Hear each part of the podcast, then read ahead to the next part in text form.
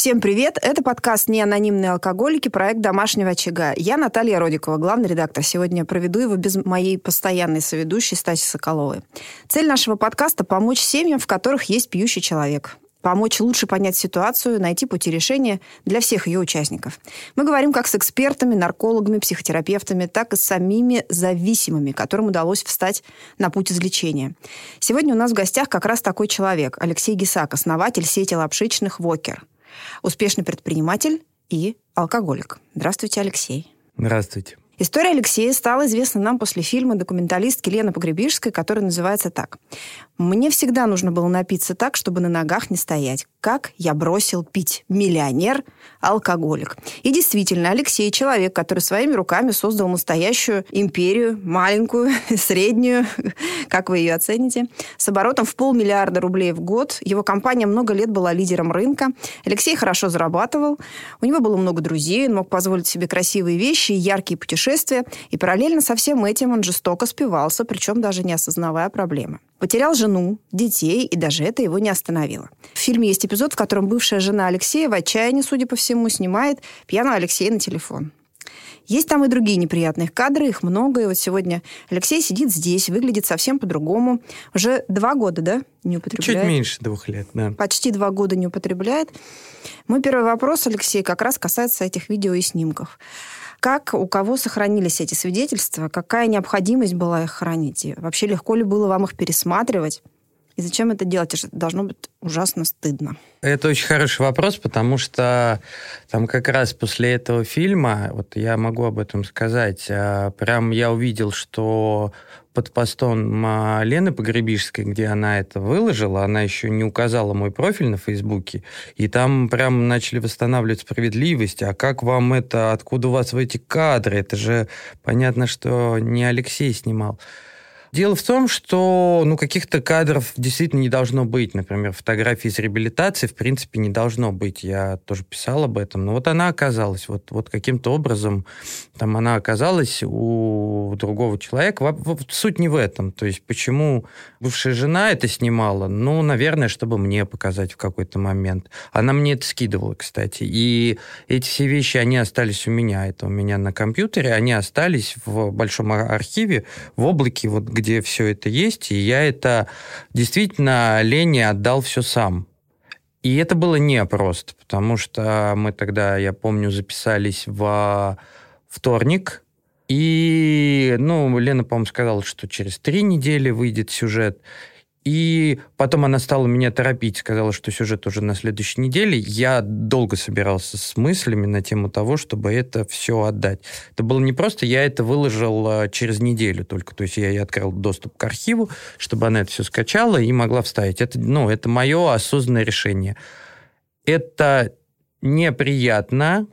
Я в фильме сам это пересмотрел, по-моему, один раз. Я фильм посмотрел один раз, вот, мы там просто определенные нюансы с Леной проговорили, ну, какие вещи упоминаются, ну, в тексте, какие нет.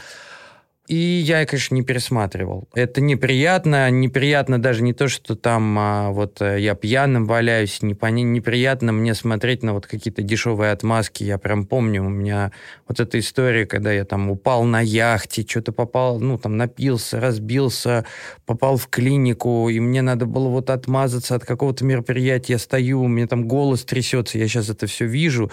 И, ну, мне кажется, что я как-то еще плюс-минус отмазываюсь. Мне очень надо, этого не хочется. Конечно, конечно, неприятно, но мне очень глупо это отрицать. То есть у меня, наверное, та ситуация, что большое количество близких людей, они, в принципе, давно знали, что я алкоголик. Э, вот э, ребята с ресторанного рынка, которые, ну, достаточно близко со мной общаются. Друзья, многие знали об этом. Но вообще, я после этого даже написал на Фейсбуке пост на тему того, что правда и честность, она делает свободным. Но это было и было. То есть я много каких-то некрасивых вещей в жизни сделал. Но самое глупое, что я могу делать, это это отрицать. И вот создавать это, припудриваться и создавать иллюзию хорошей жизни. А, собственно, вот эти, эти все иллюзии, они очень часто и заставляют человека бухать. Я, по-моему, у Лены, не помню, это у Лены в фильме было или нет, я же рассказывал на тему того, что конфликт между быть и казаться, то есть э, вот эта история про то, как меня все воспринимали успешным, там, каким-то миллионером. Я не миллионер, я не был никогда миллионером. Это другая часть истории. Построили мы эту сеть э, вместе с партнерами. Много там э, денег куда-то не туда было потрачено. У меня никогда не было там много денег. Это все выглядит красиво, но это немножко не так. Но это меня не, не пугает. То есть мне в данный момент мне совершенно все равно, как меня называют. А тогда мне было не все равно. И иллюзии вот этого успешного успеха, который вокруг меня все время был, и полностью не ощущение внутри этого всего, я очень туда хотел попасть. И вот хотел попасть, наверное, каким-то прыжком, без трудов, без, трудов, без забот. И, ну вот, вот, вот этот конфликт между быть быть и казаться, все так не получалось мгновенно. Ну, как-то надо было это подгашивать. То есть я это все отдал в, в трезвой памяти, как там, в здравом уме трезвой памяти. Все это сам отдал. И, наверное, даже нет, это не стыдно, это просто факт. Глупо стыдиться фактов. Жизнь — это факты. Зачем, ну, стыдиться фактов? То есть я сейчас над этим, в принципе, посмеяться могу над какими-то вещами. Да, это было. Но сейчас-то я так себя не веду. Я сейчас по другим принципам живу. Это достаточно сильная степень откровенности. Не просто рассказать, как было, а показать, потому что визуально, конечно, это производит громадный эффект. Я думаю, что в этом для меня смысл был, это было для меня аргументом. Потому что, ну, знаете, я же тоже, мы это обсуждал с людьми, близкими мне, тему того, а какой в этом смысл? И сам себе задал этот вопрос. Это как это? Про гордыню, про эго, почесаться? Ну, понятно же, сейчас история, что можно хайпануть на чем угодно, да, то есть, и это правда, все пиар. Но я понимаю, что вот эти визуальные кадры, и то, как я, например, выгляжу сейчас, как вы смотрите на меня сейчас, это нагляднее ты, ну, тысячи историй, рассказов на тему того, что был у меня один приятель, он пил, как не знаю кто, и вот он не пьет. А вот ты смотришь на этого человека, лежащего на диване, там с перебитыми всеми руками и лицом, и это правда. У меня вон на руках эти шрамы-то остались. Это история, как меня на улице вообще нашли. И это правда. И, наверное, в это проще поверить. И я кому-то даже переслал, потому что ну, мне действительно там пишут же люди с э, вопросами какими-то, да, а что мне делать вот там с родственником каким-то, а что мне делать, а у меня там муж пьет, и, ну, у алкоголиков очень много отрицания, да, и удивительный момент, что алкоголику, наверное, проще всего поверить алкоголику, вот. И когда я просто, ну, там, девушке знакомой просто отправил, говорю, ну, если вот папа, ну, там, я ей объяснил какие-то вещи, говорю, ну, вот хочешь, покажи. Просто вот это вот, ну, по... это вот он может посмотреть. Если интересно будет, пусть мне напишет, ну, поговорим, без проблем. Вот. И это, да, был в этом смысл. То есть и ребята, которые вот в этом фильме упоминаются, там ребята, которые мои друзья, такие большие топ-менеджеры, отвозили меня тогда, то есть из Египта вытаскивали вот в, в наркологичку, и мне он, мне этот друг написал и говорит, первый фильм на Ютьюбе посмотрел без перемотки. И я его спросил, ну, ну как? Он говорит, я думаю, что эта история много как кому, кто в похожей ситуации, она поможет. И, ну, это основной смысл. То есть э, приятна мне поддержка, которую я там бегло посмотрел в комментариях, конечно, приятно. То есть тоже глупо отрицать очевидные вещи, что это, это также важно. Основной мотив, что это кому-то поможет, ну да. А, вы сказали, я очень хотел попасть туда. Вот туда это куда? Туда это к по-настоящему успешным предпринимателям или вот ну как бы и успешным предпринимателям, которые еще ведут при этом такую красивую жизнь? То есть что вот какая картинка? Да не красивая жизнь. Я прям вот мне денег все время что-то очень хотелось. Почему-то у меня была такая удивительная мысль, что деньги это действительно инструмент решения всех проблем. Это вот какая-то навязчивая цель. То есть я стремился там быстро вырастить бизнес, потом продать бизнес. Мы все время там с партнерами на этой теме разговаривали. Такое прожектерство, знаете. Сейчас это сделаем, там продадим, вот это все. Там уже это виртуальные миллионы все по карманам распихивал. Вот. И да, то есть у меня всегда вокруг И это тоже проблема. То есть, когда меня, например, считали успешным успехом, а я, ну, у меня много рестораторов, известных рестораторов вокруг, я знал, что они богаче, у них больше возможностей, они существенно больше зарабатывают. Меня, конечно, от этого периодически подбамбливало, да. И конфликт вот между этим быть и казаться, я все время хотел улететь туда. И мне казалось, что вот когда у меня будет, я не хочу цифры называть, но вот будет столько-то там в месяц или будет столько-то в месяц, вот тогда что-то какое-то вот там щелкнет, что-то такое. И я, да, стремился. Но, знаете, есть такая штука интересная – у алкоголика потихонечку мышление, оно становится таким же, как и действие алкоголя. То есть алкоголь это что такое? Это вот э, про невыносимость мира, ну, там можно дольше поговорить. И вот в чем эффект? Вот это вот все плохо, плохо, плохо. Вот бахнул рюмку, и вот это Попустить. Мгновенное облегчение. Потом э, история про мгновенный результат, она у алкоголика потихонечку накладывается на всю жизнь. То есть вот понятно, что есть фраза «без труда рыбки из, из пруда», но хочется, чтобы вот так и сразу Google или так и сразу Аркадий Новиков или кто-то там еще. Вот, вот это все хочется. Это прям настолько извращенное мышление, в котором уже работать разучаешься. И, конечно, ну, конфликт ни, никуда не денется в тот момент, что, ну, а, дружище, ну, тише едешь, дальше будешь, ну, просто иди и все, потихонечку. Нет, так не хочется. И поэтому, конечно, то есть ничего не делай, просто еще там сам в голове это все разгоняя на тему того, что как это все мир несправедливый и вот это все. У всех же дела по-разному идут да, в бизнесе. Почему одни предприниматели спиваются или там какие-то на там, жесткую э, психотерапию садятся и не могут уже без антидепрессантов, какое-то страшное давление и так далее, а другие нет?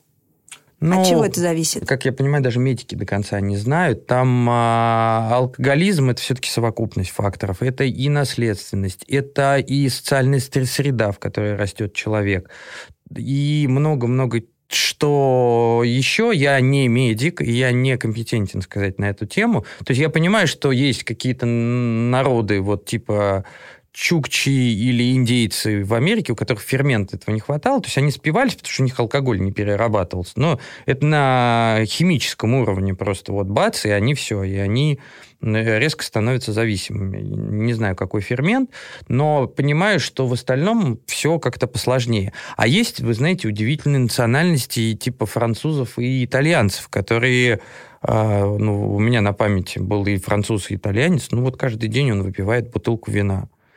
И он может э, спокойно отказаться от этого всего. Ведь кто такой алкоголик? Это человек, утративший способность контролировать потребление алкоголя. То есть тот человек, который спокойно говорит «стоп», не обманывает себя, его не бомбит, он просто сказал все стоп и не пьет, он не алкоголик. Алкоголик, он тысячу раз сказал себе стоп, он по пообещал себе клятвенно не пить, он собирался выпить меньше, но он, когда собирается бросить, он все равно не бросает, и когда хочет остановиться, остановиться не может. Он утратил способность. Вот, вот и все. Вот, и это с точки зрения медицины. А с точки зрения Почему люди вообще э, употребляют что-то? Мне вот интересен аспект, много ли пьют бизнесмены? Ну, по, по моей памяти, я думаю, что в 90-е в... я там маленький был, ну, в меру маленький, не очень про бизнес просто. И я знаю, что вот после перестройки там нормально пили там все эти переговоры, и, и все истории бизнеса 90-х и начала 2000-х это про переговоры, которые всегда с алкоголем были очень сильно связаны. Там бани, вот все подобное. То есть, насколько я знаю истории своих друзей, то есть прям вот а, прям питейный человек-продавец, который вот ездит и так там сделки мог а, заключать. Ну, просто надо было с ней там бухать, ходить в бани, тусоваться, вот это все делать. Вот так просто у нас как это... У нас, э, видимо, в русской ментальности так доверие завоевывалось. Ну, не, не честностью, а там мы с тобой вместе пили, Дальше я ну, там, что мы еще делали, не буду рассказывать, поэтому я теперь тебе, ты мне как брат. Я понимаю, что в какой-то момент э, много употребляли наркотики. Я не очень сейчас отслеживаю. Я знаю про современные наркотики, вот, э, но были прям модные какие-то наркотики. То это ужасно. Были клубные вот эти все истории. Наверное, их и сейчас как-то кто-то употребляет. То есть очень важный вопрос, почему человек вообще что-то употребляет. Потому что почему человек зависимый, становится зависимым. Он становится зависимым, потому что ему очень конкретно чего-то в жизни не хватает. Его чего-то в этой жизни не устраивает. Это очень важно. То есть это некое, ну, ну, ну не испорченное, наверное, неправильное восприятие в жизни, да, то есть там же не важно, ты усиливаешь эффект радости или ты гасишься, когда тебе грустно. То есть и в первом, и во втором случае это про невозможность что-то переживать, да, с чем-то справляться. То есть много кто говорит, я там вот, я пью только на радостях. Ну, разумный вопрос. Ну, дружище, а зачем ты пьешь на радости? Ты не можешь просто вот нормально там радость пережить? Это же классное чувство, его там можно... И а, человеку в жизни не хватает, потому что ну, кто-то, кто-то вот есть такие люди, которые говорят, что там, ну, алкоголизм это алкоголизм, наркомания это наркомания. Слушайте, это разные вещи. Я считаю, что это, простите, это все одно. То есть есть одна болезнь, это зависимость. Человек может быть алкоголиком, наркоманом, сексоголиком, он может быть эмоционалом, то есть он может торчать на всем, чем угодно. Это очень важно. Человек может торчать до безумия на работе.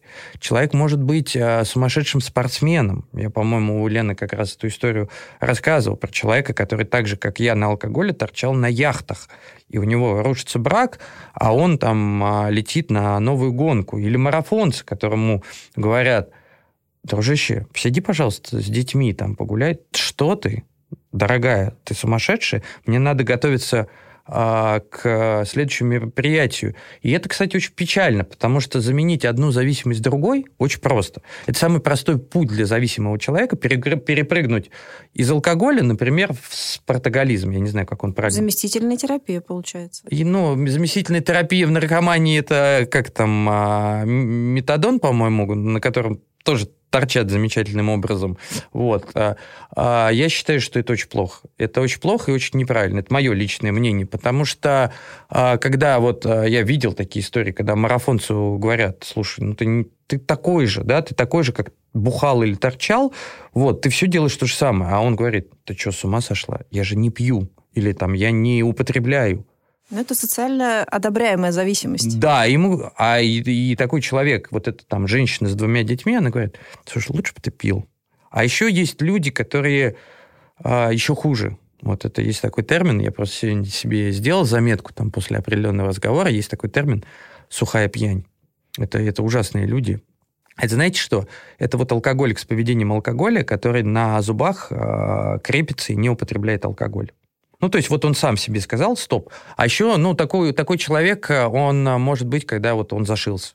То есть у, у него ничего не меняется, он просто вот, например, на мотивации страха в случае зашивки, он а, боится выпить.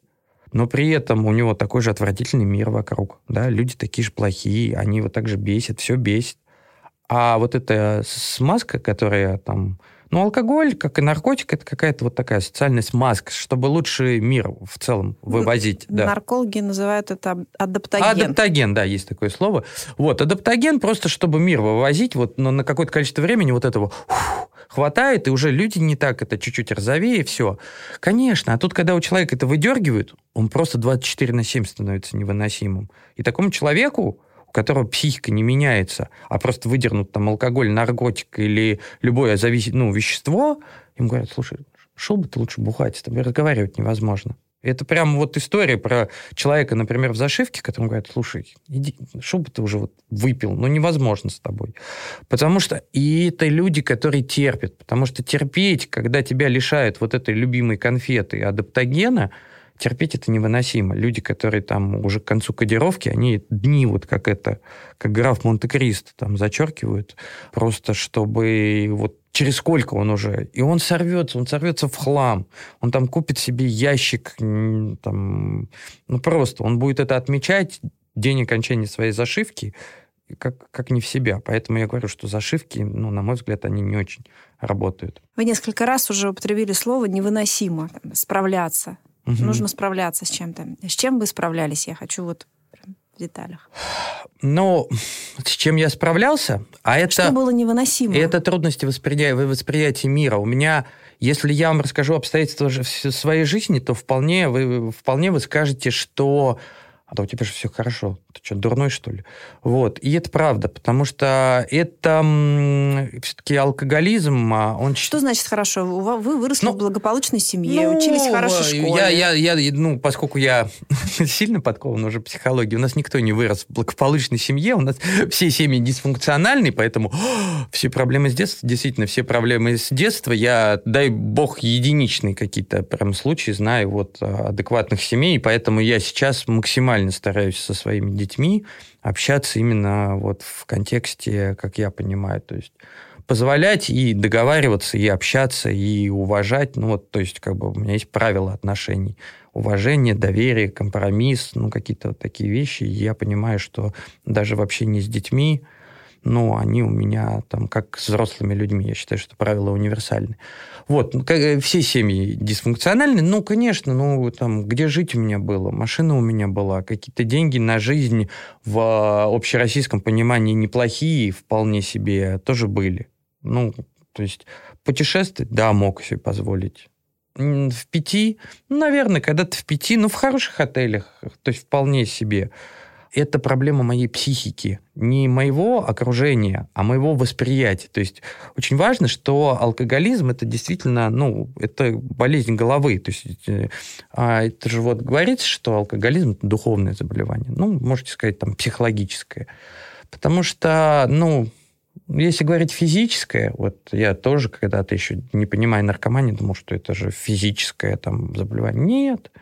Ну, из, от алкоголя физику вам снимут за 3-4 дня. Ну, вот прокапают, в детоксикацию проведут.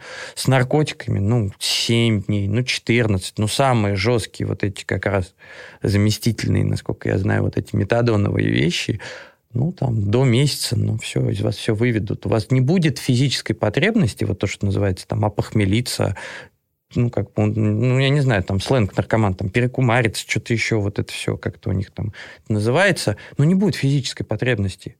Но почему-то вот человек, это у которого выведен алкоголь из крови, он в какой-то момент идет ногами и заново пьет. Да. Проблема остается, получается. Конечно. В чем была ваша проблема? Она потому что восприятие, ну, вот, понимаете, я говорю общие фразы, потому что я сейчас эти, это могу препарировать, то есть э, а если просто чувство описать? Вот да это алкоголь, алкоголизм это ну, болезнь очень эгоцентричная. То есть я думаю, что корень всего алкоголизма, он в эгоцентризме. То есть вот в этом, а, по сути, знаете, алкоголик, он остается ребенком. У нас же все дети эгоцентрики, да, то есть вот, а, и это нормально, потому что период, ну, изменения на уровне взросления, это когда ребенок из эгоцентрика, ну, потому что раньше он там крикнул, ему дали грудь, его покормили. То есть ребенок, ну, вот он вырастает эгоцентриком, что по его голосу все в этом происходит в его маленьком мире.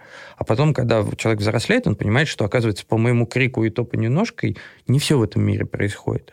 Но вот а, у алкоголика, у него конфликт между тем, каким он бы хотел, чтобы был его мир, и между реальным миром. И вот, ну, то есть, топнул ножкой, и вот, чтобы мне там, не знаю, там, деньги перевели или что-то еще. Вот, ну, делали, как я хочу. И это в очень большом количестве вещей, очень маленьких. То есть, знаете, я сейчас за этим всем внимательно слежу в своей жизни, потому что, ну, знаете, иногда может даже э, разорвать на тему того, что ты позвонил человеку, а человек трубку не взял. Ну, блин, ну, классическая бомбежка, да? А научиться понимать, что там есть другая сторона, он может быть занят, могут быть какие-то другие вещи, он может быть, ну, мы же не видим, да, то есть учиться вообще видеть все время другую сторону во всех ситуациях, это очень, очень сложно.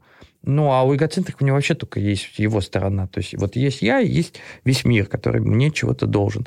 И, ну, конечно, если вот глобально, то как-то вот так, да.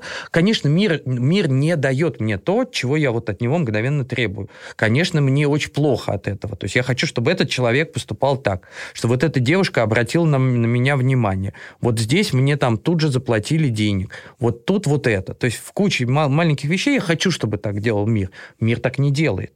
Меня очень сильно рвет от этого, ну, от того, что мир не такой. Я не понимаю, как вообще взаимодействовать с этим миром. И я, поскольку этого всего не понимаю, ну, мне, у меня есть шанс только загаситься. То есть сначала, а алкоголь же, он же коварный, то есть я же, сначала он всегда всем помогает. Ну, даже если я там говорю, что какие-то первые опыты могли быть и не очень хорошие, ну, конечно же, он помогает. То есть сначала он помогает знакомиться с девчонками, быть там душой компании. Потом он помогает а, мне писать рекламные тексты. Потом он еще что-то помогает. Он только потихонечку начинает вредить.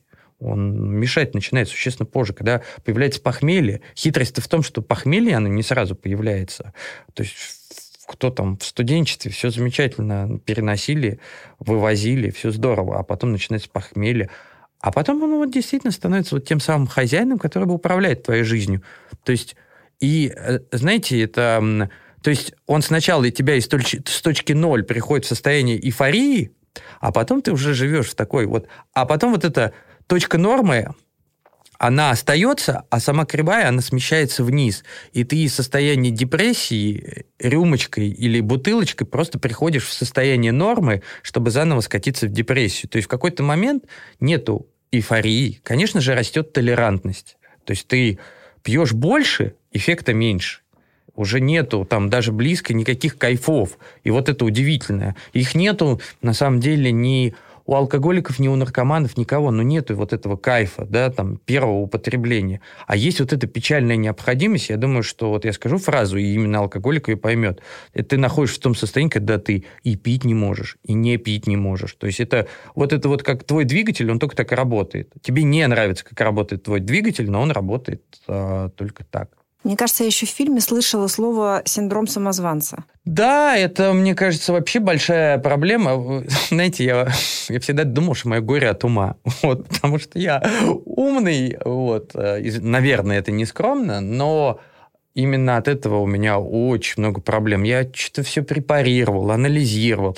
Мне казалось, что и успехи не заслужены, что я не профессионал, что я ничего не знаю, что меня обязательно в какой-то момент разоблачат на тему того, что он опять какую-то ерунду сказал. У меня это все-таки в какой-то момент ушло, но я уже тогда скорее находился в фазе и пить не могу, и не пить не могу. Я просто про синдром слышала такую позицию не так давно, что он появляется тогда, вот ты его чувствуешь, что я самозванец, когда ты уже куда-то залез. Да, и знаете, какую штуку я услышал? То есть не обязательно это какая-то неуверенность в себе изначальная. Она все-таки все равно как неуверенность, и она, вы знаете, что я читал про этот синдром, он в основном у профессионалов. Знаете, есть такая штука интересная – а это, я не помню, как этот эффект называется, то есть не профессионалы, которые в обратную сторону, они, они гиперуверены в себе, вот как-то вот этот синдром дилетанта, но у него есть как-то там, он имени кого-то называется, я не помню просто сейчас. То есть дилетанты, которые просто надули щеки, чувствуют себя уверенно и просто выдают себя за профессионал и считают себя таковыми. То есть там ровно наоборот. И они, по-моему, реже пьют, кстати. Может быть, я вообще считаю, что там у дураков может быть меньше с этим всем проблем, да, то есть а, в кавычках у дураков, да, то есть у людей, которые, наверное, да не дураков, а которые не очень сильно гоняют по поводу всяких тем, потому что вот эта фраза, что горе от ума, то есть а, если у меня не будет конфликта с миром и меня будет все устраивать в жизни, мне разве надо будет от чего-то убегать, гаситься? Я думаю, что нет. Я могу, наверное, как-то пить, но при этом могу не пить. Вы знаете, там, кстати, очень много нюансов на тему того, почему, вот вы спросили, один станет алкоголиком, другой не станет. Потому что я даже ну, мне же звонили какие-то люди, и я говорю, что это не всегда понятно. То есть кому-то нужна помощь, а кто-то действительно может а, силой воли это сделать сам. Я знаю такие случаи. То есть а, и будут два человека, они будут в течение одного и того же времени пить одинаковое количество алкоголя. Только одному скажут, что, дружище, если ты завтра выпьешь еще хоть рюмку, ты прям завтра умрешь, и он, ему плохо, его тоже, ну, корежит, но он силой воли берет. А вот дело в том, что алкоголик, которому говорят, ты завтра умрешь, он, он все понимает и все равно идет, пьет. Ну, и вот, ладно. Да, ну то есть он это выше него. Вот это очень важно, что алкоголизм это действительно то заболевание, которое выше человека, оно над человек какой-то, потому что он бы мог и он его разум и это все понимает, что ему пить не надо.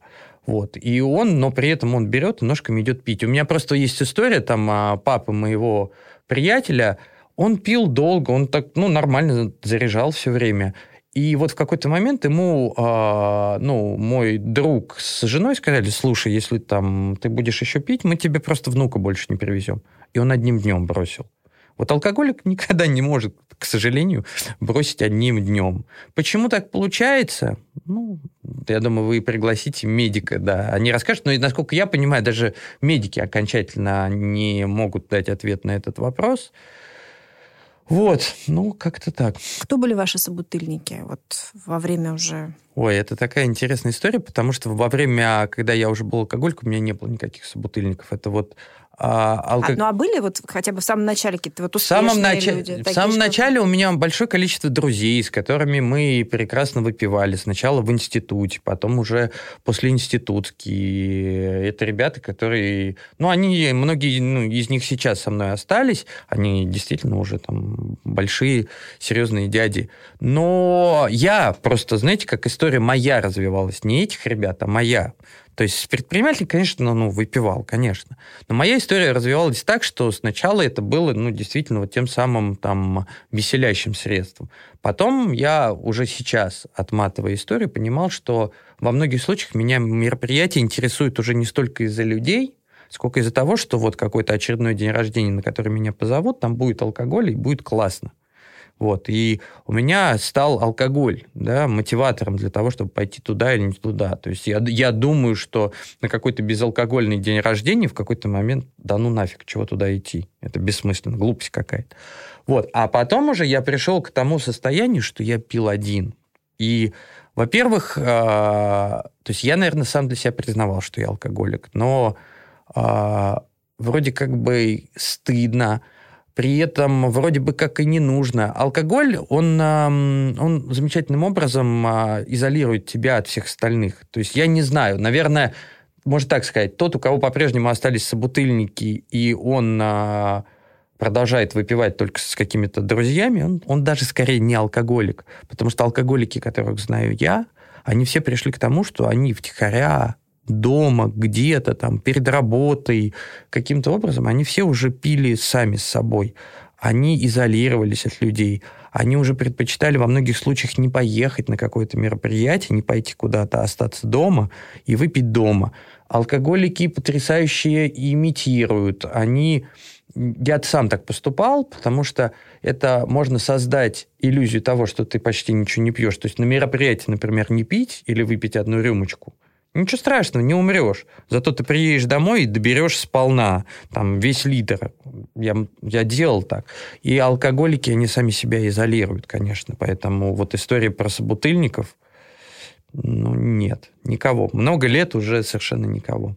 А можете описать, как вы вели себя в состоянии опьянения? Что делали? Может, какие типичные случаи или, или какие-то, наоборот, исключительные, может быть, даже опасные? Обижали ну, ли вы людей? Были ли вы агрессивным? Ну, в какие-то единичные ситуации я мог быть агрессивным. В целом я не агрессивный. Я, наверное, достаточно тихий алкоголик, но причинял кому-то вред? Ну, нет. То есть косвенно, скорее, да, то, чтобы я там лез драться, бил кого-то. Нет. Я достаточно тихий э, человек. Но я, например, считаю, что алкоголизм, он ущерб же он разный бывает. Он же бывает физический, но у него очень много морального, там, социального, психологического. И какая штука, алкоголики, они очень большие, как, как и наркоманы, как и другие зависимые, они очень большие лжецы, манипуляторы, они пользуются людьми, они эгоцентрики. И я вижу, что вот, а, вот, вот мое поведение, оно на это было направлено, на реализацию только того, что хочу я. Мне было совершенно наплевать на как вы себя вели? Я хочу просто зарисовку, фактура нужна. Фактура? Да я мог, э, ну, это, это, вам, вам нужен какой-то там мощный поступок или что? Мощный или, М- наоборот, типический? Ну, идиотский поступок был в Египте, про который я, по-моему, вот у Лены рассказывал. И я там просто как идиот. Я в пятизвездочном отеле пошел ночью бар взламывать. Причем я даже сейчас не отвечу, мне там почему-то денег что-то жалко. Я даже не знаю, это бред какой-то. Это просто бред. То есть я там два или три раза шел, взламывал бар, бар, чтобы стырить алкоголь. Бред. Удалось? Конечно, удалось. Меня один раз поймали, второй раз э, что-то еще, но там же камеры есть. А я как это глупец, мне там что-то даже сказали, ты вы точно там в бар не заходили? Я говорю, нет, я просто капюшон накинул, дурак.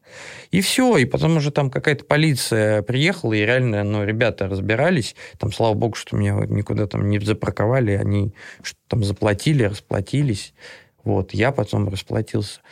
Но эгоцентризм, он, знаете, он... Мой эгоцентризм – это полная противоположность, например, там, эмпатии. То есть в какой-то момент я считал, что, например, деньги надо в первую очередь перевести мне. Я прям мог там требовать практически. То есть, да плевать, что сотрудникам не хватает. То есть вот сейчас абсурд. Ну, как это? Ну, Леш, ты чего?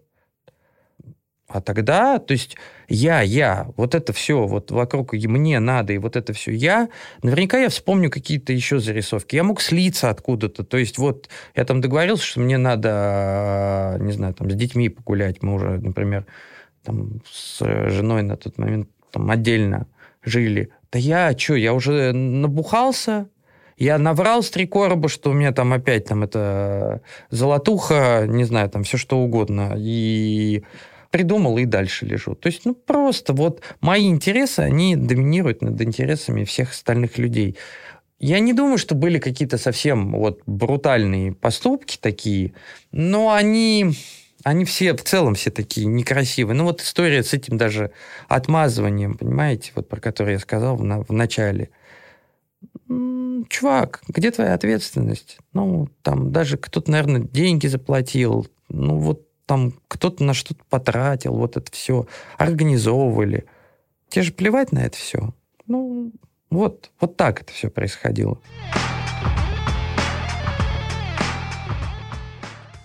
Ваша вторая жена, которая снимала вас как раз на телефон, вы когда с ней познакомились, вы уже злоупотребляли алкоголем? Да. Как она это воспринимала? И почему так долго как бы все это развивалось, и вот двоих детей она решилась с вами завести? Это, конечно... Верила вас? Это, конечно, к ней бы этот разговор, потому что она все-таки несколько меня во всем обвиняет. Но тут, э, тут какая штука? Я не могу в голову другому человеку залезть, но думаю, что она предполагала, что это не имеет таких а, масштабных а, последствий. Но надо сказать, что и алкоголизм на тот момент еще не был таким, он развивался. То есть, когда мы познакомились, а, и, по-моему, я напился там какое-то количество раз, я потом, например, год не пил. У меня была ремиссия, вот, и потом через год я еще год не пил. Такое было. Вот, то есть я мог, и тогда я это делал самостоятельно. Я это мог делать. Вот, но, наверное, когда вся эта история стала усугубляться, ну, я не знаю, во что она верила. Она верила в то, что она там может меня переделать. Вот, и, наверное, ну, может, я... То есть я помню, что, а, по-моему, в 2014 году в начале года меня как раз кодировали. У меня был случился запой, он случился в Нью-Йорке. Причем, то есть, удивительно идиотская история. Она а, вот тоже очень пример. Пример алкоголизма. Мы полетели с ребятами в... Там купили билет, полетели по штатам прокатиться по восточному побережью. Прилетели в Нью-Йорк, сели в машину и должны были поехать из ну, Нью-Йорка в Майами. Ехали на машине, то есть сначала я вообще ничего не пил. Ну, может, там бокал пива. Я даже не помню. У меня, наверное, до этого тоже была какая-то ремиссия, я опять начал выпивать. Вот. Выпивал по чуть-чуть, но вроде ну, там целый день за рулем. Потом там, ну, приезжал в отель, выпивал, выпивал. Потом уже вот в Майами сдали эти машины, стал вроде как посильнее выпивать, но тоже еще вроде там... А, нет, на самом деле не так.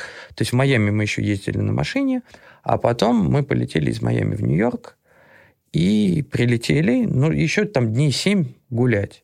И через Airbnb я снимаю квартиру, в которой стоит целиком полный бар. И я начинаю, естественно, по чуть-чуть. Я сначала в твердую уверенность, что я сейчас чуть-чуть там вот этого шнапса, который у этого там товарища стоит, я его выпью и сейчас куплю бутылочку и поставлю на место. Потом я допиваю шнапс, потом я начинаю пить что-то еще, а потом я уже ничего не помню. Потом уже вот как раз вторая жена, она там а, гуляет по Нью-Йорку, вот, она уже даже на последние одну или две ночи снимает отель и уезжает с этой квартиры, потому что мной явно невыносимо там. А я плавно там, наверное, вот весь этот бар выпил, и меня уже вот там э, друг э, зашел за мной, чтобы вот погрузить в машину, и уже в аэропорт поехали. И после этого в Москве меня как раз э, кодируют, потому что а, ну, потому что там через полгода должен был вот ребенок родиться, вот от второго брака, там, первый ребенок, меня кодируют. И вот это у меня была вторая как раз ремиссия, не помню, сколько она по времени была. Понимаете, там, там в этих всех ситуациях, там это не было моего желания. То есть это хотели, чтобы я не пил. Это очень важный, наверное, момент, потому что если все вокруг за алкоголика хотят, что, чтобы алкоголик не пил, то этого не выйдет. Э, алкоголик потихоньку будет ненавидеть этих людей, потому что они стоят между ним и бутылкой, они ему мешают. Все, кто пытается отнять алкоголь у алкоголика, сказать ему, что ему надо меньше пить, отследить его питье, они ему мешают. Алкоголик только сам может осознать, что я хочу, я просто так больше уже не могу. Поэтому как раз вопрос моей истории и вопрос этого фильма, это вопрос того, что я тоже всем родственникам говорю, ребят, не надо, перестаньте. В какой-то момент надо понимать, что от алкоголика важно уйти, потому что алкоголик – это ребенок. То есть вот э, с ним его холят, лелеют, его кормят, ему решают всю бытовую проблему, и он катается как в сыр в масле. Потому что, что бы ни происходило, он это все воспринимает как а, временные трудности. С работы уволили, ничего страшного, жена ушла, вот как я рассказывал. Да ничего классно, можно дома бухать. То есть а, пока а, его спасают и занимаются этим спасательством, в том числе созависимый, это очень страшная болезнь, созависимость, она, на мой взгляд, даже страшнее. Вот, его спасает. А он как сыр в масле катается. Он катается на своем алкоголизме, созависимый катается на его алкоголизме, и это просто вот самый деструктив. Важно захотеть то есть понять, что может быть другая жизнь, потому что, конечно, у алкоголика обязательно наступает вот это отчаяние, одиночество, отчаяние, страх, там, суицидальные мысли, это все приходит. То есть просто тупик. И очень важно понять, что вот в этом тупике выход есть, и выйти из этого можно. Это тоже вот важный момент этой истории, что поверить в мою историю. Просто до тех пор, пока другие люди уговаривают алкоголика, чтобы он не пил, они для него враги. А они действительно все быстрее понимают, что он алкоголик. Алкоголик вообще обычно самым последним понимает, что у него проблемы. То есть у него вот, ми, вот этот домик весь, э, как у там, трех поросят, вот так раскладывается, и вот только тогда он понимает, ух ты, походу, у меня есть проблемы. А что делать? Что значит уйти? Сразу уйти, не бороться, не помогать, не... не... Помогать нужно, я даже писал на эту тему пост, помогать нужно, когда просят. Это вы знаете, какая очень важная вещь, про которую все забывают. Потому что все остальное называется причинять добро. Как можно помочь человеку, который вас не просил помогать? Ну, то есть, э, что надо сделать? Вот я, если я обращаюсь к кому-то за помощью, говорю, братан, я так больше не могу, помоги мне, я там, можешь помочь мне там, отправить меня в реабилитацию или что-то еще сделать, или отправить, или найти вообще там, какие варианты есть, вот тогда надо помогать. Остальное, как помогать человеку, который не хочет, чтобы ему помогали. Ваш путь – это берем детей и уходим. Оставляем его взрослеть, алкоголика. По сути, да. Это, это важно, потому что там после какого-то эфира в Клабхаусе меня просто девочка знакомая попросила поговорить на тему алкоголизма. И э, там оказалось, что там больше не алкоголиков, а вот э, созависимых жен алкоголиков.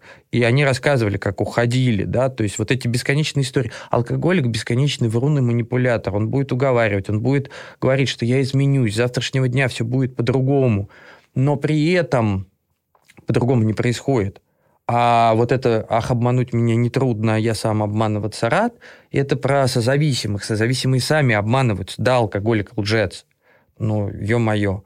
Слова словами, дела делами. Ну, посмотрите на поступки. То есть, если вам 20 раз сказали, что не поменяются, поменяются, и ничего не происходит, ну, это как минимум глупо. Потому что у меня была очень обидная для меня история, когда я вышел из реабилитации, там был долго, там месяцев пять, а, я вышел, и я как раз вот а, бывшей жене сказал, ну, сейчас я там займусь детьми, вот это все будет по-другому. И вот услышав ее это скептическое «плавали, знаем», ну, там как-то вот, вот рукой махнула, мне так обидно было, я же думаю, а как так-то? Я же вот сейчас поменялся уже, я там, у меня был план, чего дальше делать, и как это все, там, работать с собой, продолжать. А она как бы вот без этого доверия. И потом до меня доперла, слушайте, а вот какого перепуга у меня должен быть хоть какой-то кредит доверия, если я 50 раз говорил, что все будет по-другому, ничего по-другому не происходило, я говорю в 51-й, я-то знаю, что вот теперь у меня есть путь, по которому я иду, есть вещи, которые я делаю, но человек же не может залезть в мою голову. Для него это просто 51 раз. И она, она мне сказала, что я детей тебе не отдам, ты же алкоголик, поэтому там, дай бог, через пару лет чего-то это все произойдет. Мне обидно так было, я думаю, блин. Потом я что-то просто стал вот а, старшего отводить каждый день в детский сад, а, там, с, с мелкими какими-то вещами помогать. И наступила пандемия, и я помню, что это март, по-моему, был, и она, она мне говорит, слушай, возьми, я что-то устала, вот возьми. Она мне говорит, возьми.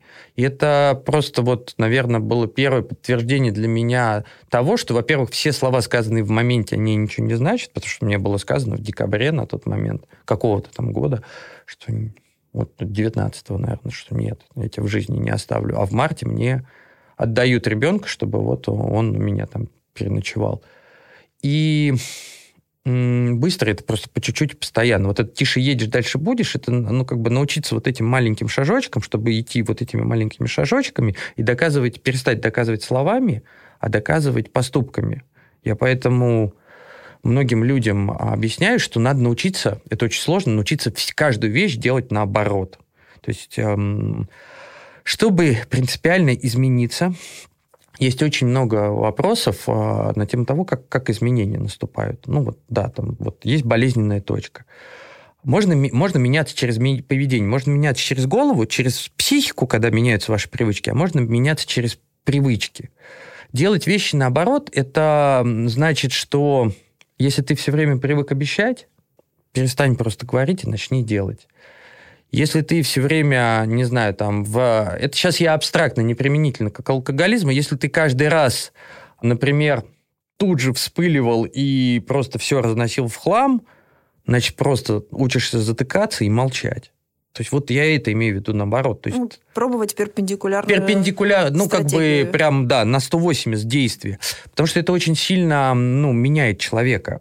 Вот а, во многих ситуациях я же сам, я же разрушительная сила, которая, ну вот я вспыхивал, вспыхивал. Я до сих пор в, ну, в какие-то моменты могу вспыхивать существенно меньше. Я вспыхивал в моменте. Мне шашкой все разнести, это просто всех вот разложить, научиться не говорить, просто затыкаться, засовывать иногда свое мнение в одно место. Я же самый умный, и поэтому всегда всем мне свои три копейки ну, там, обязательно надо вставить, научиться не вставлять, научиться не восстанавливать справедливость очень сложный для меня навык. А вы обижали детей, когда пили? Я, ну, руками вы имеете в виду? А, ну, нет. Я просто, я скорее ими не занимался. Там была какая-то одна сцена, про которую мне рассказывали, как я там, а, ну, старшего какой-то вот э, учил его слово какое-то нехорошее повторять. Ну, это вот максимум. Нет, нет. Я, конечно... ну, то есть агрессия не была Не, не, не, не. Вот это, это я прям с ответственностью заявляю, что я никогда. Я в целом-то не очень агрессивный человек. Поэтому и к э, женам у меня никогда не было агрессии, нет. То есть я, когда читаю вот истории, например, на Фейсбуке про эту всю пьяную агрессию, и вот а, то, что происходит, про вот это насилие, это, конечно, жесть. Вот. И от этих насильников-абьюзеров, так же, как от алкоголиков, ну, конечно, надо брать брать мужество и уходить. У нас, знаете, у нас такая мораль во многих случаях перевернутая. Вот это, откуда берется это бьет, значит, любит. Откуда вот это терпильство, ну, берется? Я не знаю, я тоже не знаю. Это же бред. Бьет, значит, бьет. Это не значит больше ничего. Правда. То есть оправдать э, можно любой поступок человека, оправдать, если захотите, можно даже и убийство. Но вот откуда берется? Бьет, значит, любит, это, это не значит. Это значит просто бьет, значит, бьет. Вернемся к уходу вашей жены. Вы сказали, надо брать детей и уходить. Только это работает. То есть оставляем взрослеть человека, полагаться только на себя. С вами это сработало? Что со, стало? Со мной сработала вот та история, когда уже мама, по-моему, меня от безысходности. Я вот эту историю как раз у Лены подробно рассказал. Потому что я вообще э, ловкий товарищ, который привык вот так это по жизни отскакивать между всем лавировать. Поэтому мне действительно было вполне удобно остаться одному дома. И я проходил какие-то реабилитации, но там я всегда, у меня была интеллектуальное состязание, потому что я тот человек, который правильные ответы знает. Я всем могу в уши красиво рассказать, что все ну, просто мне поверят. И вот история с реабилитацией, когда в первый раз там надо было сидеть чуть долго. А мама меня заперла в коммерческую, потому что ей уже сказали, что вот государственный, ну, тут месяца недостаточно. Причем, ну, в свое время маме, при мне даже, кстати, сказал достаточно известный нарколог, вот, а, я, я с ней общаюсь, замечательная тетя. Как зовут, скажите? Татьяна Васильевна Агибалова. Вот. Она ей тогда сказала, что ну, в случае Алексея ему точно уже там а, нужно, чтобы его месяца на три, на четыре куда-то вот заперли. А у нас, к сожалению, государственная наркология, она ну, где-то вот там, по-моему, 28 дней, Хотя есть один реабилитационный центр, если я правильно помню, вот в городе Ступино, там 4-5-месячная программа. Там просто есть чуть другая проблема, там можно из него уйти, потому что ну, там не могут держать насильно, там вот, ну, бумажку. То есть они сделают все, ну, то есть совсем напористый какой-то там алкоголик-наркоман, алкоголики-наркоманы, они все достаточно напористые, он сможет оттуда выйти. Вот, и мама меня там уже от безысходности один раз заперла, в, получается, в не самое у нас государственно законное да, вот, предприятие. И я там, естественно, всех обдурил, все быстренько сделал. Я же хитрец. Я по там... ускоренной программе. Ну, конечно, по своей собственной. То есть это вся моя жизнь, это моя собственная программа. Это история про контроль, про которую, кстати, можно поговорить. То есть я все всегда разруливал. И когда я уехал, и у меня тут же начался новый запой, за мной через пять дней приехали эти обозленные товарищи меня проканули и уже точно как бы поняли, что второй раз они не будут в это встревать. И тут уже им по ушам-то сильно не проедешь. И у меня, знаете, наверное, первый раз в жизни случилась ситуация, что я понял, что я... Мне так грустно, печально стало, страшно. Я понял, что я вообще ничего не контролирую.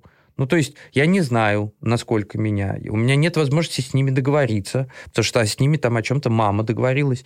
Я злой на маму, я пытаюсь там как-то мамой манипулировать, то есть сказать, что там, я не знаю, я тебя там денег лишу, что-то еще, вот, ну, какие-то такие, там, там еще там такие все истории, там, телефон вроде бы, то есть там смешная история была, потому что я, я просто к тому, насколько я хитрый манипулятор. Там а, ну, были звонки а, родным, и звонки, они были, ну, по телефону, хотя мне причем сказали, ты будешь звонить раз в две недели. Вот у меня там своя программа, мне прям строго. И вроде консультант сидит. Но я же хитрый, я умею говорить таким образом, что когда противоположную сторону не слышит, я вроде бы ничего особенного не скажу, но на такие струны души там надавил. Я начал своими манипуляциями. И что-то маму там потом она, видимо, вот этому консультанту, который не прошарил все, что я делал, позвонила и рассказала, что там Леша что-то там это. И руководителя тогда этого центра, который, видимо, такой же интриган, как и я. Вот. Его это прямо разбомбило, и звонки начались по громкой связи.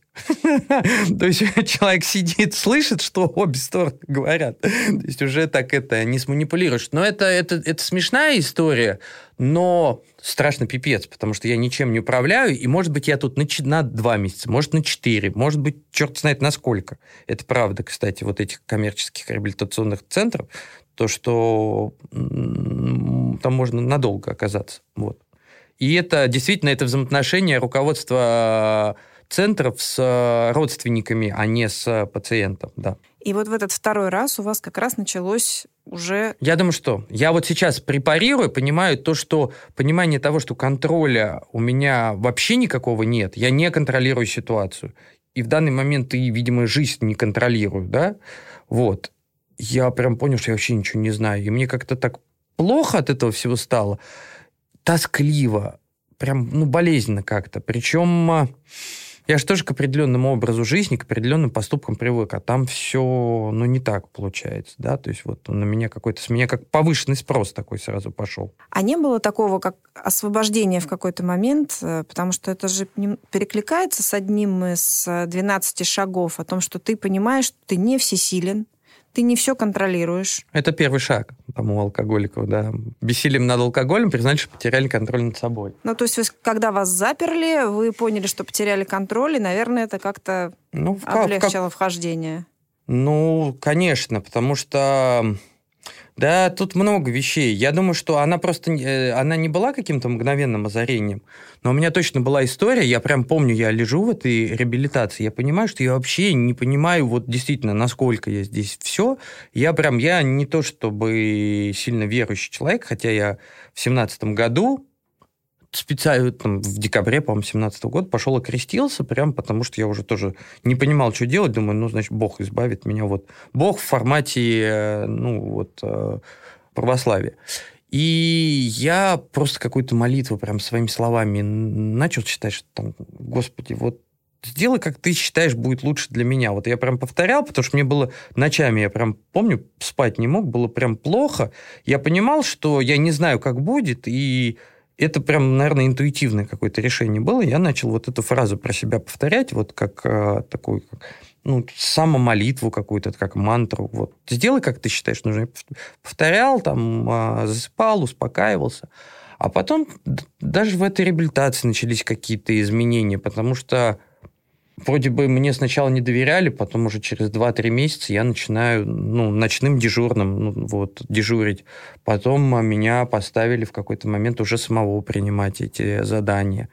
И вроде бы я рассчитывал, что все будет дольше, а все как-то действительно даже быстрее понеслось. У меня точно был план, что я там уже, не знаю, на 80 месяцев заперт. И это как раз история про контроль. Может быть, там, наверное, первое понимание того, что я ничего не, не контролирую. Может, надо научиться как-то вот эту всю историю в целом отпускать историю про... Потому что я... История про контроль, как э, лично для меня, наверное, главную проблему в моей жизни. То есть э, это вот эта повышенная ставка на результат. Когда мне очень важно, когда будет определенный исход, когда я планирую исходы, когда я планирую не действия свои необходимые, а планирую исходы, когда я вижу себя миллионером, когда я вот это все, да, то есть я сейчас просто живу существенно проще, понимаете? Я делаю все, что необходимо мне сделать в рамках плана именно сегодня, засыпаю спокойно, и завтра делаю то, что мне необходимо сделать завтра. Результат, я знаю, что от меня не зависит, потому что отматывая свою жизнь в ретроспективу, все вещи, которые у меня получались в жизни, они получались вне моего плана. Так зачем мне... Ну, не, вернее, не в плане моего результата. Все лучшие жизни в моей жизни, они получались не так, как я планировал, а просто вот получались. Не знаю, там, Бог, космос, там, Будда, колесо сансары, кого, кого угодно, там, считайте, от кого это зависит, явно не от меня. И я так расслабился в какой-то момент. Теперь переходим к главному парадоксу вашей истории. Для Давай. меня он заключается вот в чем. Вы только что сказали о том, что нужно алкоголика оставить, позволить ему заниматься своей жизнью дойти до всего самому, изолироваться и уйти. В то же время ваше восстановление началось с того, что вас мама от отчаяния заперла в клинике, то есть причинила вам добро не ушла, не оставила вас. И, наверное, взрослым родителям взрослых детей сложнее это сделать, чем ну, жене, я, допустим, да, уйти. Как, я, как вы это... Смотрите, я объясню, что именно в моей, это очень важно, что именно в моей ситуации и это сработало таким образом. Это, это важно, что меня заперли, меня заперли два раза, меня заперли один раз, и у меня был срыв, меня заперли второй раз. И я знаю еще одного человека, которого также заперли, и он сейчас замечательно выздоравливает. Но я знаю еще и большое количество других людей, которые после изоляции в течение 5-6 месяцев, потому что у них в мозгах ничего не перещелкнуло, и это зависит не... Это же, ну, консультанты, они не тумблеры в реабилитации включают, да? Вот вопрос, когда собственное желание возникает. Так вот, люди, отсидевшие 6, 7, 8, продолжают срываться а у них они еще иногда выходят озлобленными на то, что их заперли. Я набухаюсь, чтобы вам, вот я, я вам докажу, что ваша эта вся ерунда, она не сработала, я набухаюсь из злости. Я знаю много людей, которые продолжают вот так это путешествовать просто центр за центром. А суть не в этом, это всего лишь форма, поэтому очень важный момент, в какой момент у алкоголика, наркомана, там, сексоголика или кого угодно наступит вот это ощущение дна. Потому что есть такая интересная штука, что вот это как дно у каждого свое, да, то есть для кого-то дно – это когда от него ушла жена и его уволили с работы, а для кого-то дно, когда он на Курском вокзале, например, уже бомжует. Я понимаю, что дно не у каждого свое, дно у всех одинаковое. Потому что внешне, вот как мы говорили про атрибуты моей жизни, я сказал вам, что, наверное, вы посмотрели на мою жизнь и сказали, ты что, дружище-то, жиру бесишься. А я могу сказать, что атрибуты дна, они действительно у всех разные. Одно внутреннее, оно у всех одинаковое, потому что это бесконечно тоскливое состояние тупика. Вот я вам сейчас говорю эту фразу, у меня мурашки от этого, потому что это такая-то тоска и тупик у тебя. Ну, ты понимаешь, что ты вот жить так уже не можешь, не хочешь и не знаешь, как с этим делать. Вот где он настанет? У меня он настал там во второй заезд в реабилитацию в середине. У кого-то он а, настанет а, после похмелье, когда у него он очнется в один в квартире и начнет перебирать факты своей жизни. И если там не знаю, в этот момент э, ему, допустим, жена или мать до этого говорила, слушай, если хочешь есть там вот э, человек, который с этим разобрался, можешь набрать ему, поговорить с ним. Вот, и в этот момент, но очень, и в этот момент он, например, снимает трубку и звонит, мне или кому-то еще. То есть это, это, это важный момент, что без собственной готовности вот именно тогда мы продолжаем причинять добро. То есть вроде бы то, о чем мы с вами говорим, по форме выглядит как э, мама меня спасла, и, ну, наверное, она меня и спасла, это правда. Но э, готовность-то у меня наступила в какой-то момент сама, потому что в первый раз, когда меня поканули, она не наступила. Я вышел, и я действительно рассказывал историю, что последние два дня, когда я уже знал, что меня выпустят, я между всеми там проскочил, то я вот выпью вот такой алкоголь, я там смакану. Естественно, как у настоящего алкоголика смакануть не получилось. Первая бутылка хорошего алкоголя пролетела мгновенно, а потом пошло непонятно что, и я там через пять дней, там через четыре себя обнаружил. Вот вот это днище, оно наступило у меня уже во второй заезд. Вот тупик я там почувствовал, я его телом почувствовал. Его можно почувствовать только вот собственным телом. Да, я просто почувствовал в таких обстоятельствах. Кто-то почувствует в тюрьме, не дай бог, кто-то... То есть э, есть, кстати, это хорошая фраза. Я вот, по-моему, в, в посте даже в своем писал, что когда, типа, хотите, покажите этот фильм своим близким, и скажите, что ну, все алкоголики рано или поздно бросают пить, просто некоторые при жизни. Это, это важно, что просто вот из этой бесконечной тоски, ну, действительно, выход есть. У меня сейчас много ответов появилось на вопросы, то, что я знаю. Слава богу, что я, например, многие вещи научился переживать и чувствовать, и проживать. То есть я могу прожить сейчас состояние плохо. слава богу, у меня есть понимание того, что любое состояние конечное. Как бы мне сейчас было плохо, оно конечно, обязательно конечно. То есть я не знаю, вот эти белые черные пол, полосы, вот эти, как это, цитаты из ВКонтакте, они мне не интересны. Но есть, например, потрясающая а, молитва такая, ну, самописная, экзюпери, «Искусство маленьких шагов». Она, насколько я знаю ее историю, он, ну, когда ему было очень плохо, он ее сам для себя написал. Она прям такая, она медитативная, она очень полезная. То есть я понимаю, что там очень много смысла. И у меня просто есть определенные ритуалы, в которых я в том числе а, там с утра ее перечитываю.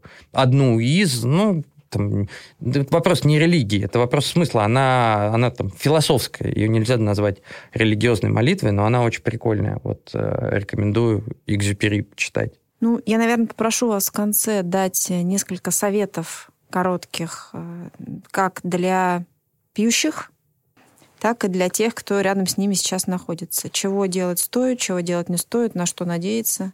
вы знаете, я понимаю, что созависимому человеку сказать «отойди в сторону» невозможно. Созависимый человек такой же больной, он будет бесконечно прилеплен к алкоголику и будет страдать вместе с алкоголиком. Но очень важно, что до тех пор, пока вы решаете за алкоголика его проблемы, скрываете его алкоголизм, поскольку у нас действительно это заболевание является социально неприемлемым, у нас э, очень часто ну, скрывают, да, алкоголизм, он а, болеет, он там это, он там плохо себя чувствует, папа это, папа то. В какой-то момент, ну, это, это, я думаю, что это в момент он становится понятным. Действительно важно отойти в сторону, потому что вы знаете, каждый должен понимать, что мы проживаем только свою жизнь, да, и вот а, у нас же даже в самолете говорится маску на себя, потом на ребенка. Вот, это потому что ну, сначала надо позаботиться о себе. То есть мать, которая живет с алкоголиком, она должна в первую очередь позаботиться о себе, позаботиться о детях своих, понять, что это не ее рок, потому что у нас вот эта советская ментальность, она научила, что выбрала, сама же такого выбрала, страдай. Да нет, не поняла, так бывает. Надо допустить, что мир многогранный, а не ЧБ из вот этих черно-белых утверждений, что раз выбрала, терпи, бьет, любит, ревнует там вот это. Ничего это не значит, абсолютно. Нужно уметь отойти в сторону и мужество. А тем, а, кто пьет, я скажу, ребят, а, это важно, потому что ну, мой алкоголизм был очень долгий, и он а, был очень тяжелым последние, ну, до, до, до текущей трезвости, последние лет 4 5, наверное, он был очень тяжелым. И это действительно, это питье в одиночестве, это бес, беспробудная тоска, это какая-то бессмысленность существования и ну, действительно непонимание того, ради чего жить, и уже желание там что-то с собой сделать. Но Могу сказать, что выход из этого состояния действительно есть. Это, это возможно. И то есть, слава богу, я вот эти все вещи для себя понимал, я себе вроде даже их губами проговаривал, что ну, я же всегда с собой что-то сделать могу, а вот ну, шансов пожить ну, не будет. То есть, может попробовать в эту еще игру под названием «Жизнь» а, поиграть, потому что, ну, если там, я уже, не знаю, вряд ли, извините за такую фразу, может, вы ее вырежете, но можно уже отмотать э, что-то назад, когда ты с 16 этажа летишь, но уже нет. Вот до этого момента еще все как-то отматываемо, поэтому, может быть, стоит попробовать, вот, потому что, ну, наверное, в этом как раз а, смысл моего фильма, и в этом смысл вот тех самых видео, про которые вы говорили, что вот а, как это было, стало. Спасибо вам большое. У нас в гостях был Алексей Гисак, человек, который построил большой бизнес, попутно разрушив себя и семью, но сейчас он не пьет уже почти два года. Ну да, да, даст Бог, летом будет вначале. Своим примером доказывает, что можно дойти до самого дна и оттолкнуться от него, если очень захотеть самому. Еще лучше спохватиться пораньше, и попробовать не опускаться на дно. Спасибо, Алексей. Это был подкаст «Неанонимные алкоголики», проект журнала «Домашний очаг». Подписывайтесь на нас, оставляйте комментарии, присылайте свои истории. Я Наталья Родикова. Всем пока. До свидания.